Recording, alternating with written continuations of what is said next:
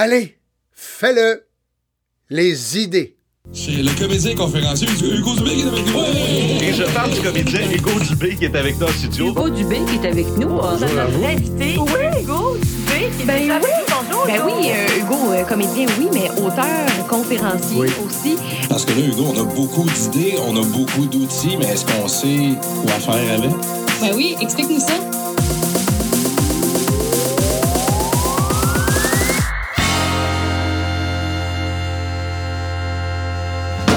Il nous faut vos idées. Saviez-vous que le guitariste des Rolling Stones, Keith Richards, a composé la mélodie Satisfaction en dormant? Saviez-vous que la capsule de café Nespresso a été pensée dans une baignoire? Saviez-vous que le bleu favorise la créativité et les idées? Saviez-vous qu'il est scientifiquement prouvé que les meilleures idées nous viennent sous la douche? Saviez-vous qu'on est la seule espèce à pouvoir ou vouloir mourir pour une cause, une idée, une philosophie, un concept? Saviez-vous que nous avons entre 60 000 et 80 000 idées, pensées, fantasmes par jour? Mais comment développer sa capacité d'avoir des idées qui peuvent changer votre vie personnelle, améliorer votre vie professionnelle, sentimentale et peut-être même faire tellement d'argent que vous saurez même plus quoi faire avec votre fric? C'est difficile de fournir une définition dans un domaine aussi fluide et complexe que la créativité et le monde des idées. Donc, je veux m'en tenir à cette possibilité que tous les humains ont une capacité d'imagination pour produire de nouvelles idées. Voilà pourquoi aujourd'hui je veux parler des principes de base ou si vous préférez des règles pour prendre plaisir à avoir des idées qui ont- euh, utilisables, des idées potables.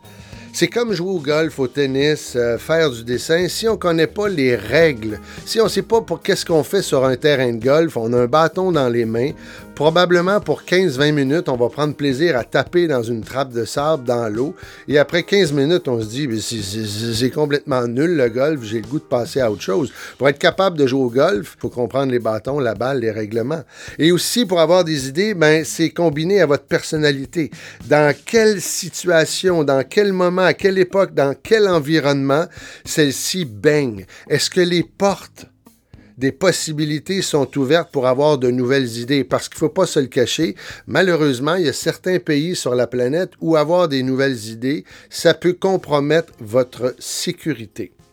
Le but de ce balado, de ce podcast, est de développer chez vous un désir d'en savoir un peu plus et approfondir sur le sujet. C'est la base que nous allons parcourir. C'est comme je vous ai parlé de golf. Dernièrement, j'ai pris des cours de golf parce que j'étais invité à une journée caritative. C'était un tournoi de golf et ça se déroulait dans un des plus beaux terrains de golf, sur un des plus beaux parcours au Québec, le Mirage, le terrain de golf de Céline Dion, qui, paraîtrait-il, appartient maintenant à son fils René Charles. C'est un petit cadeau que maman lui a donné, tant mieux. Donc, pour moi, le golf, c'était un mystère. Pour moi, le golf, c'était quoi? C'était passer le trois quarts du temps à chercher ma balle dans le bois et puis euh, pas comprendre. Je, frappais. Je savais pas pourquoi ma balle allait en ligne droite. Je savais pas pourquoi tout d'un coup elle sliceait, comme on dit. Et j'étais tanné. J'ai décidé de prendre un cours. Et puis c'est Monsieur Normand. Et voici ce qu'il me dit en 25 secondes. Et ses conseils ont changé ma vie. On écoute ça. Donc, les trois PA. Le premier P, la prise. Deuxième P, position de la balle entre mes pieds par rapport au bâton que j'ai entre les mains. Un, bâton long vers le pied avant, bâton plus court vers le pied arrière, faire 5 dans le milieu. Troisième P, posture. Pied avant ouvert, pied arrière très droit, genou fléchi, bras avant en extension. Tempo 1, 2. Le A, l'alignement. Et à partir de ce moment-là, je ne sais pas ce qui s'est passé, je frappais mes balles en ligne droite. J'allais pas tellement loin et là, tout d'un coup, je comprenais les règles. Je comprenais de quelle façon on pouvait jouer au golf et le plaisir. Ben, j'ai commencé à avoir du plaisir je dirais même que j'ai eu la piqûre. Ça veut dire quoi? Ça veut dire que ce professeur-là me dit, à partir de maintenant, si tu veux t'améliorer, il faut en moyenne que tu tapes par été, euh, c'est entre 2000 et 3000 balles. Ça veut dire que c'est pratiquer, pratiquer, pratiquer. C'est la même chose pour avoir des idées. Si vous voulez augmenter votre potentiel d'idées, d'idées utilisables, potables, ben, il faut pratiquer. Il faut pratiquer. Donnez-vous toutes sortes de moyens. Il y, en a un extraordinaire, c'est de se poser la question « et si ?» Et si ma vie dépendait de mes idées et des solutions que je peux trouver? La sécurité de ma famille, ma relation de couple, mon job, ma santé, mon apparence physique, ma richesse. Je suis certain que vous auriez des idées. Il faut se mettre dans une situation pour avoir des idées. C'est ce que Robert Lepage, le grand metteur en scène Robert Lepage disait. Je me mets dans une situation où je suis obligé d'avoir des idées. Par contre, pour éviter la frustration et le découragement qui nous éloignent de notre potentiel créatif, c'est pour ça qu'on va regarder la base. Par contre, il faut garder en tête, et ça, oubliez-le jamais, aucune nouvelle idée ne naît bonne particulièrement dans votre cercle intime. Qu'est-ce que vous voulez que je vous dise? L'humain est un animal de rituels et d'habitudes et on bouge lentement. Et souvent, le plus frustrant, c'est que les idées les plus simples sont souvent celles qui sont le plus difficiles à trouver. Vous êtes prêts? Vous êtes prêtes? On plonge. La première chose que l'on doit comprendre, c'est le principe de base. Le principe de base avec les idées, c'est que les bonnes idées, c'est, ce ne sont que de nouvelles combinaisons, des interactions, des bi-associations avec des anciens éléments que vous allez remixer, mélanger. La formule pour avoir des bonnes idées, c'est connaître un maximum d'éléments, de composantes, d'ingrédients et la capacité de faire des liens. Et pour être capable de faire des liens, il y a des choses importantes. C'est d'observer le monde dans lequel vous êtes. Et lorsqu'on observe le monde dans lequel nous baignons, euh, on doit développer sa curiosité. Et développer sa curiosité, ça nous amène à nous émerveiller, à nous étonner. Et aussi, il faut douter. Mais pas un doute paranoïaque, pas un doute qui nous paraît un doute qui nous amène à poser les bonnes questions. Et ça, c'est la pierre angulaire pour avoir de bonnes idées, se poser les bonnes questions. Et là, je veux citer Albert Einstein. Albert Einstein disait, si j'avais une heure pour résoudre un problème, je passerais 55 minutes à réfléchir à la question et 5 minutes à penser à la solution. En résumé, c'est connaître un maximum d'éléments, la capacité de faire des liens, et là, on s'offre la possibilité d'avoir de nouvelles idées et de bonnes idées. C'est ça qu'on veut. La première étape pour avoir des bonnes idées, c'est de se créer une base de connaissances. Et pour moi, se créer une base de connaissances, c'est avoir une connaissance en I. Je m'explique. Prenez un I majuscule. La barre, ce que j'appelle la barre en haut, c'est le toit. Ça, c'est nos connaissances générales ou, si vous préférez, des connaissances superficielles. C'est ce qui nous rend plus savoureux. C'est le fait de connaître beaucoup de choses, peut-être pas en profondeur, mais au moins connaître des choses, être curieux. Et ça, pour augmenter sa connaissance superficielle, c'est de varier les lectures. Il y a des centaines, des milliers de livres à travers le monde, des livres en sciences, des romans, euh, des biographies. C'est intéressant aussi de découvrir comment, de quelle façon certaines personnes sont devenues à, être des influenceurs planétaires. Il y a des livres sur l'art, sur le monde des affaires. Il faut aussi utiliser de façon intelligente, je dirais, la puissance du web. YouTube est un élément extraordinaire. Moi, personnellement, j'ai augmenté mes, connaissances, ne serait-ce que pour réparer des objets. Avec you, grâce à YouTube, j'ai réparé mon frigo, ma sécheuse, ma balayeuse. J'ai même fait un changement d'huile sur ma tondeuse. YouTube, ça vous offre une possibilité d'entrer en contact avec différents influenceurs, des documentaires. Il y a aussi TED, TED.com, c'est une source extraordinaire de conférenciers. Et je vous invite à regarder des documentaires à la télé nationale. Ça veut dire quoi? Ça veut dire stop à la télévision insignifiante. Si vous passez une heure, une heure et demie et après avoir regardé une émission de télé, vous vous dites, je viens de perdre mon temps parce que je n'ai rien appris, mais que ça vous serve de leçon. À partir de maintenant, passez un certain moment, accordez-vous du temps pour aller, ce que je dirais, vous instruire, augmenter votre connaissance générale. Un autre moyen aussi d'augmenter de, sa connaissance générale, c'est d'apprendre une nouvelle compétence. Est-ce que c'est jouer un instrument de musique, euh, participer à un nouveau sport, au niveau de, du web, apprendre la programmation, apprendre à cuisiner, ou je ne sais pas, la natation. Vous avez peur de l'eau, exemple. Regardez bien ce qui peut se passer. Vous avez peur de nager, vous avez peur de l'eau. Ben, prenez des cours avec un professionnel pour vous rassurer. Probablement au début, vous allez nager dans quoi? Un mètre d'eau et à force de développer la technique, vous allez probablement prendre plaisir à aller de plus en plus loin et peut-être que votre prochain voyage dans les Caraïbes, dans le sud, vous allez décider de faire du snorkel, de l'apnée. Et là, tout d'un coup, vous allez découvrir les coraux. Et les coraux, ça ressemble à des mini bonsaïs de mer. Et peut-être à votre retour euh, au pays ou chez vous, vous allez découvrir les bonsaïs. Et là, les bonsaïs, ça va vous amener peut-être à, à, découvrir celui ou celle qui euh, explique de quelle façon entretenir un bonsaï. Qui sait, c'est peut-être une nouvelle amitié, c'est peut-être un nouveau partenaire d'affaires ou peut-être même une nouvelle relation amoureuse pour augmenter ses connaissances, il faut bousculer sa routine. Oui, il faut bousculer sa routine. Lorsque je dis bousculer, c'est pas s'agresser, c'est se surprendre. Euh, vous avez vos artistes préférés, écoutez leurs chansons, mais aucune que vous ne connaissez. Utilisez Spotify et euh, iTunes Music de façon euh, différente parce que c'est un univers sans fin de découvertes musicales. Ils ont des millions de chansons. Regardez Wikipédia, il y a un bouton aléatoire. Et aléatoire, il vous propose un article aléatoire. Amusez-vous avec ce bouton-là.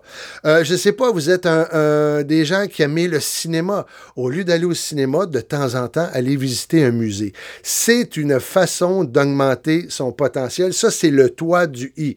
Et le, la barre verticale du i, ça, c'est notre, notre expertise. C'est là où on est fort dans un domaine. Il faut comprendre qu'on ne peut pas créer, on ne peut pas avoir de bonnes idées si on ne maîtrise pas à la base au minimum un domaine. Je ne sais pas, vous êtes bon, vous êtes bien, vous êtes habile de vos mains en rénovation, euh, en coiffure.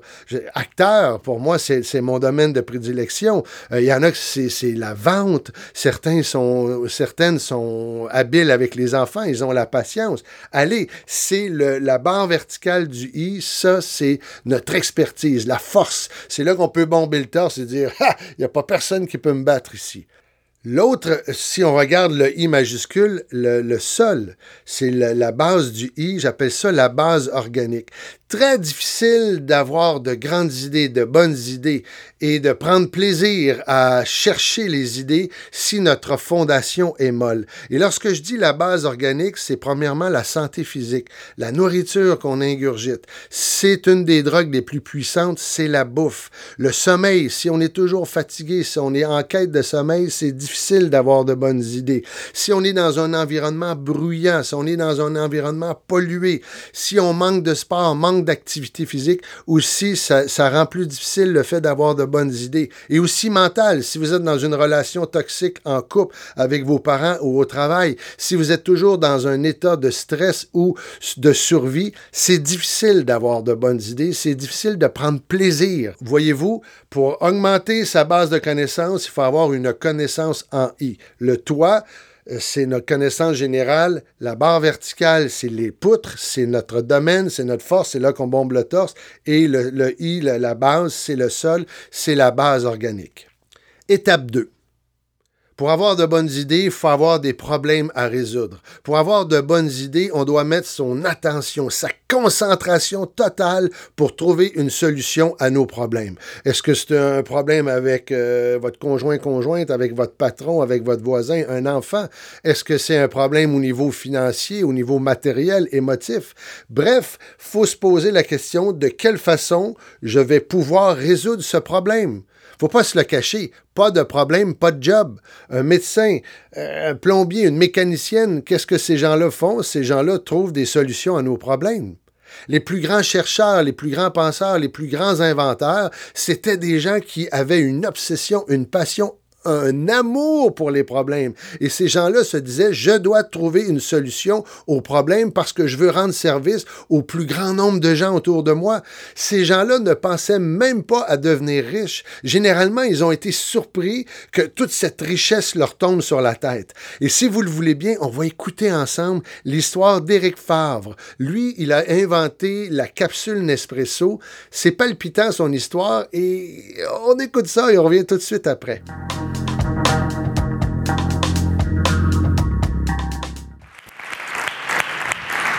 Merci beaucoup, Monsieur le Président. Merci, Mesdames et Messieurs. Euh, J'essaierai de vous parler d'une autre passion, car euh, lorsqu'on veut parler d'invention, on doit avant tout parler de passion. Car il ne sert à rien d'inventer quelque chose si on ne sait pas euh, si un client existe, et d'autre part, si on ne sait pas communiquer à ce client comment le vendre. Vous voyez qu'il a fallu la créativité, l'invention, la croyance et surtout la suite dans les idées. On a vu beaucoup de gens de cette époque comme Henry Ford, les frères Lumière, euh, Siemens, Werner Siemens, euh, Henri Nestlé, pour ne pas citer que quelques-uns, qui ont réellement inventé quelque chose, ont créé leur entreprise et ensuite ces entreprises sont devenues de véritables multinationales et monstres économiques. Euh, évidemment, euh, pourquoi j'ai pensé à cette capsule Nespresso? C'est parce que j'étais chez Nestlé en 75. Euh, en deux jours, j'avais fait toutes les activités de mon job, mais évidemment, j'avais beaucoup de temps libre.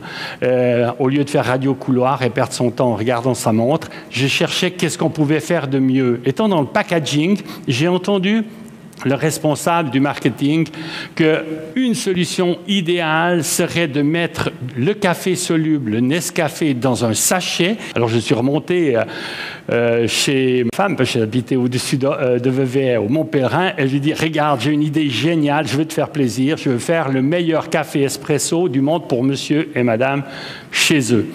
Alors elle m'a fait parcourir toute l'Italie, euh, du nord au sud, d'est en ouest. Je l'ai découvert pas par ses beautés euh, architecturales ou géologiques, mais avant tout par les bars. Et je me suis arrêté chez San Eustachio, un petit bar d'une petite place du même nom, où se trouvait en fait un lieu où il y avait des files indéfinies de gens des vrais Romains, pas des touristes, qui attendaient leur tour pour prendre un café que préparait Eugenio. Il n'avait pas besoin de faire de publicité, il suffisait de mettre ses lèvres dans ce café pour comprendre que lui seul savait faire le meilleur café. Alors j'avais bien compris que le café était important, j'avais compris que l'eau était importante, que sa machine est certainement importante, mais pourquoi Eugenio faisait mieux que tout le monde? Je peux vous, euh, vous pouvez penser que j'ai visité avec elle plusieurs fois ce lieu à des euh, temps différents pour percer le mystère. Et tout à coup, j'ai trouvé, en fait, Bien sûr que le café est important, bien sûr que l'eau est importante, bien sûr que la qualité de la machine était importante, mais chaque fois que Eugenio relevait son piston, il arrêtait le flux, bien sûr, mais en même temps, il attirait de l'air dans la capsule. Et là, c'est l'invention. L'invention, vous ne la faites pas sur place, vous la faites à un autre moment, parce que ça se, se fait dans votre tête, dans votre subconscient. Et tout à coup, Eureka, réellement, c'est la vérité. Euh, ma femme pourrait vous le confirmer. J'étais dans ma baignoire de retour en Suisse en écoutant la musique classique un, samedi soir et tout à coup, j'ai dit zut, plutôt merde, mais j'avais trouvé et tout compris. Gros problème quand vous avez tout compris, c'est que vous-même, vous savez tout, et vous savez même jusqu'à ce que ce sera aujourd'hui Nespresso, mais en fait, il n'existe pas de mots. Il n'existe pas de gens qui peuvent vous comprendre parce qu'il n'y a pas le langage. Et enfin, il n'y a personne qui vous croira. Le lendemain, je vérifie, je mets dans un cylindre solide dans un laboratoire. Été bien sûr en dehors des, des essais normaux. J'ai mis un filtre, j'ai mis du café, j'ai mis de l'eau chaude et j'ai mis de l'air à 200 bars. J'ouvre la petite vanne, parce que ce n'était pas une machine à café, et il sort une crème, pas de la crème du gruyère, mais de la crème de café. Donc, j'avais compris dès ce moment-là que le café espresso, c'était de l'air ajouté à de l'eau se mélanger au café. Et l'inventeur comprend immédiatement que pourquoi l'air est si importante, c'est que l'air a 20% d'oxygène et les arômes, si vous savez un peu de chimie, un arôme ou un parfum ne sent rien s'il n'est pas oxydé.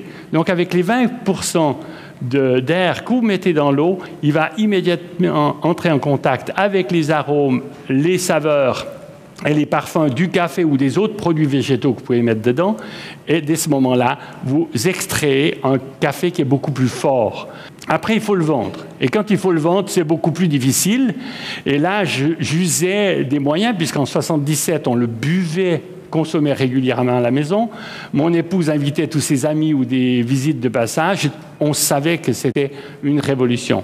Alors, en 85, M. Maurer m'a demandé de créer la société euh, Nespresso, mais il fallait non seulement avoir un nom, mais savoir vendre ce produit. Et comment vendre un produit tel que Nespresso Alors on avait chargé trois grands groupes de communication qui nous avait proposé, qui m'avait proposé une centaine d'N. Et je me souviens que celui de Zurich, Zinsmeyer, m'a dit une fois, Eric, j'en ai marre, je comprends rien de ce que tu veux. Avec 100 N de toutes les formes, il n'y en a aucun qui te plaise. Pourtant, ils ne sont pas comme le N de Nescafé, comme tu ne le voulais pas, ni le N de Nestlé. Alors, que veux-tu? Et là me vient une idée. C'est là qu'on voit que c'est le créateur avec le créatif. S'il y a une communication, les choses peuvent devenir grandes. Je lui dis, écoute, l'espresso que j'ai bu jusqu'à aujourd'hui et que j'ai vu boire est toujours un produit très viril, un produit d'homme. Alors que Nespresso, si je regarde chez mon épouse, ceux qui viennent chez nous, ceux qui disent tout de suite c'est extraordinaire, c'est des nanas. Alors, il faut... Il me dit, mais j'ai compris. Et il fait venir sa charmante euh, assistante, qui était très jolie, il faut dire, et il lui fait enlever les deux souliers, et voilà comment est né le N de Nespresso. Oh! Moi, je me suis étouffé dans mon café en apprenant ça. Le N de Nespresso, c'est deux souliers féminins. C'est fabuleux lorsque le langage se précise, lorsque les mots sont bien utilisés, lorsque la pensée est claire, les choses deviennent plus faciles à mettre en place. Je trouve ça génial que ce Éric Favre dise euh, le, café expresso, c'est quelque chose qui est perçu comme étant fort, comme étant amer, alors que le café Nespresso, il y avait une touche de féminité. Euh, je pense que ce mec-là a eu une idée de génie. On continue.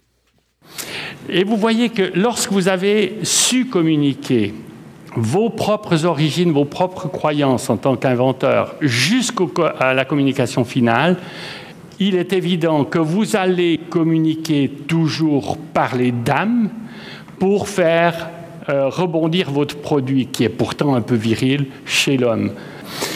Voilà pourquoi, en 90, euh, l'histoire du pionnier chez Nespresso avait fait son temps. Vous savez, quand vous avez changé une culture d'entreprise d'une immense multinationale, il est extrêmement difficile de vouloir perdurer. Et c'est pour cela que j'étais d'accord avec tous les patrons que le temps était venu et je devais le quitter. Juste un petit mot pour vous dire que l'invention, c'est très différent de l'innovation. Toutes les deux ont énormément de valeur, mais les inventeurs se comptent peut-être en beaucoup plus petit nombre que les innovateurs. Les innovateurs, vous les trouverez dans des grands laboratoires. L'inventeur, généralement, a besoin de beaucoup plus de liberté. J'espère que vous soyez cela. Euh, une invention, on me demande toujours, est-ce que c'est dans les gènes? Est-ce que c'est dans l'appris? Ou c'est au contact d'autres inventeurs. Mon père était inventeur et il a vécu toute sa vie grâce à l'invention qu'il a faite à 18 ans et comme il a créé son entreprise, il ne l'a pas modifiée. Il faut faire très attention. Il y a beaucoup d'inventeurs, quand ils veulent vendre, on leur dit Mais non, ça ne va pas, il faudrait faire un peu différemment. Puis ils font différemment pour finir. On a un arbre de Noël avant qu'il soit garni. Donc il vaut mieux pas euh, se penser que vous devez changer pour vous adapter à la demande du client, mais vous, vous devez trouver le chemin par lequel le client sera attiré. Donc, je crois que c'est au contact des inventeurs et peut-être dans les gènes qu'on peut trouver les euh, meilleurs moyens d'inventer. Euh, quand vous avez trouvé votre idée, vous dites, mais tout le monde devrait avoir eu cette idée-là. Et ensuite, vous allez chercher avec euh, votre spécialiste en brevet, vous vous rendez compte qu'il y a plus de 100 personnes qui ont déjà eu cette idée, qui l'ont presque réalisée. Par exemple, Rossi, en 1933, avait déjà fait quasi la capsule de type monodore ou autre. Et en fait, il n'a jamais su la faire fonctionner parce qu'il lui manquait la seule chose que tous ceux-ci, parce que tous les gris, c'est ceux qui n'ont jamais inventé quelque chose qui pouvait se vendre, eh bien, il leur manquait la compréhension de l'air. En fait, je n'ai pas inventé une capsule, j'ai inventé une formule, c'est ceci qui est beaucoup plus fort.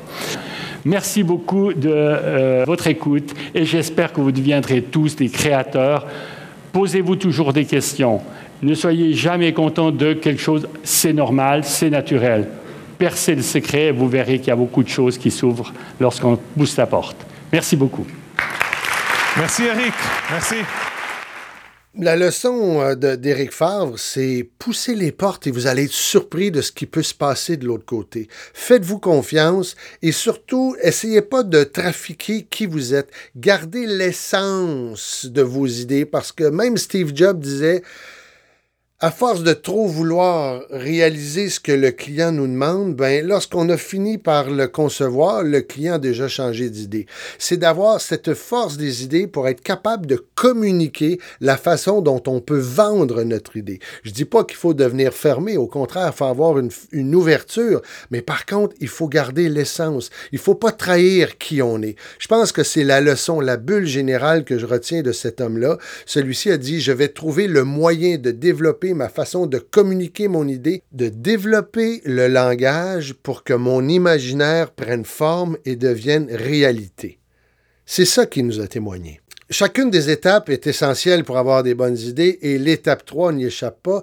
Une fois qu'on a mis toute son attention pour trouver une solution à notre problème, qu'on se pose les bonnes questions, qu'on bouscule sa routine, bien là, il faut laisser le cerveau, son général cerveau, faire son job, c'est penser.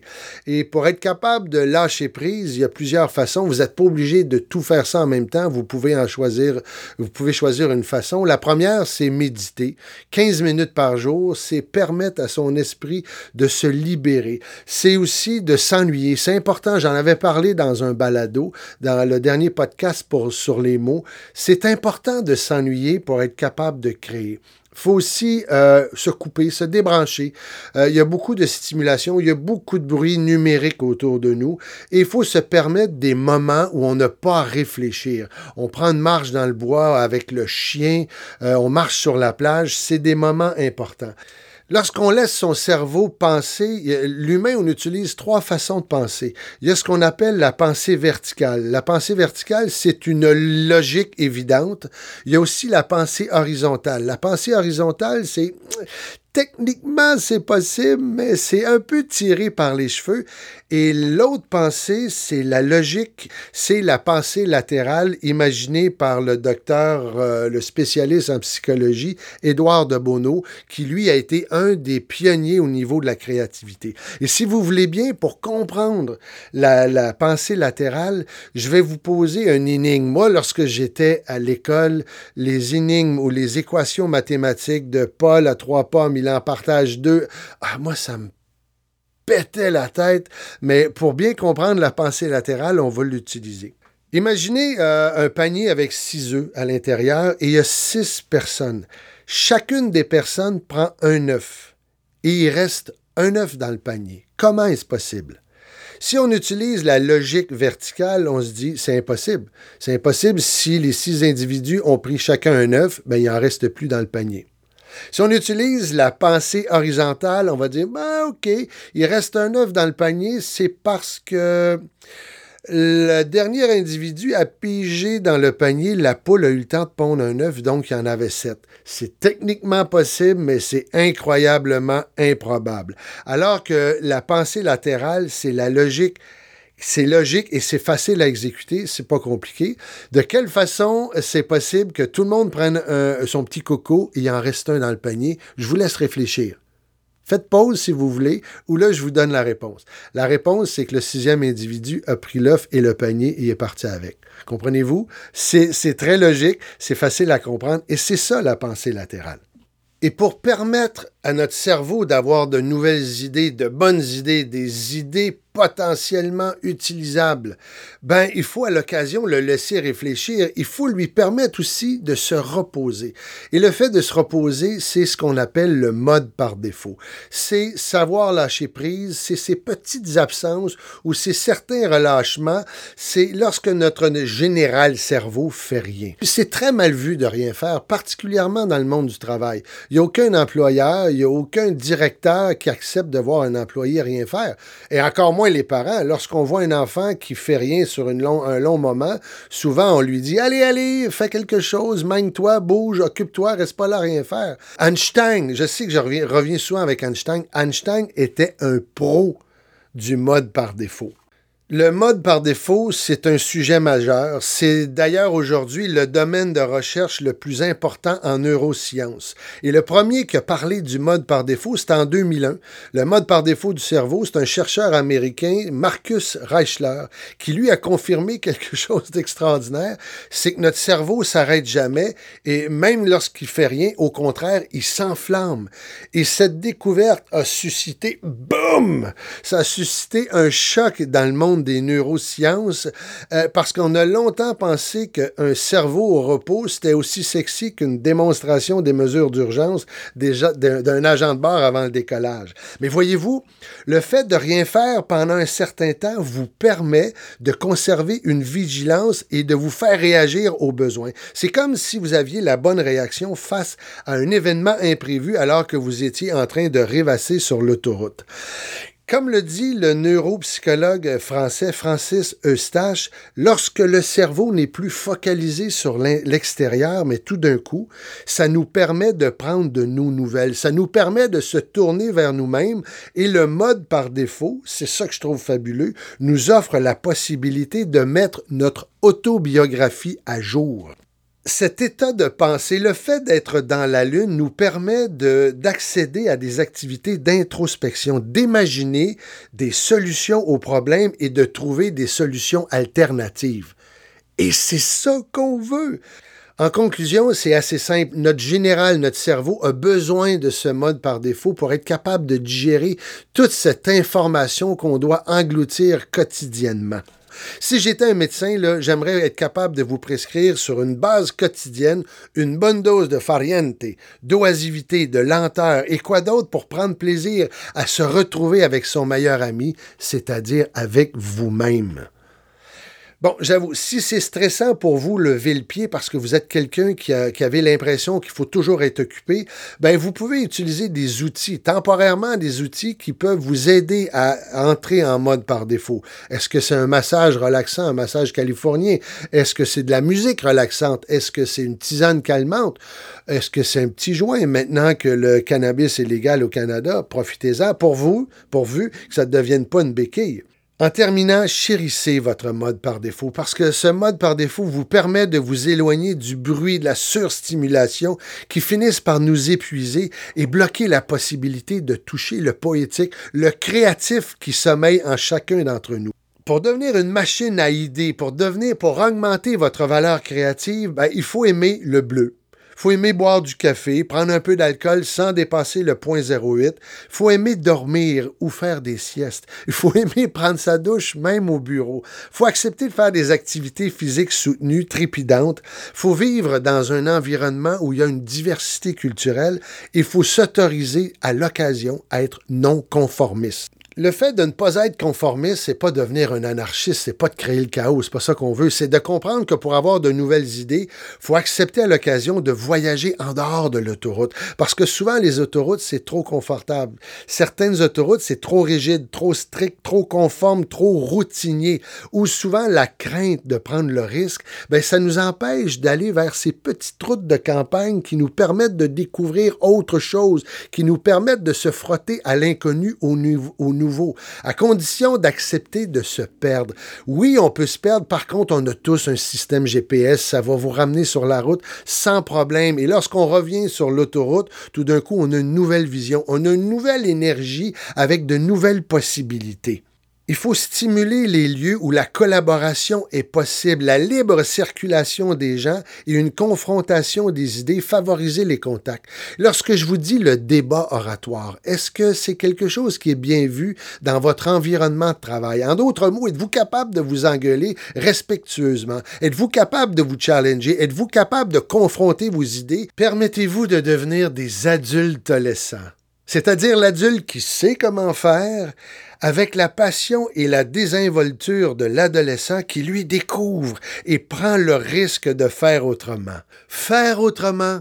Vous aimez mon podcast? Abonnez-vous, allez visiter mon site web hugodube.com. Il y a toute l'information nécessaire sur ma conférence, sur mon livre, le lien vers ma page Facebook, le lien vers YouTube. Bref, amusez-vous, mais maintenant, allez, faites-le!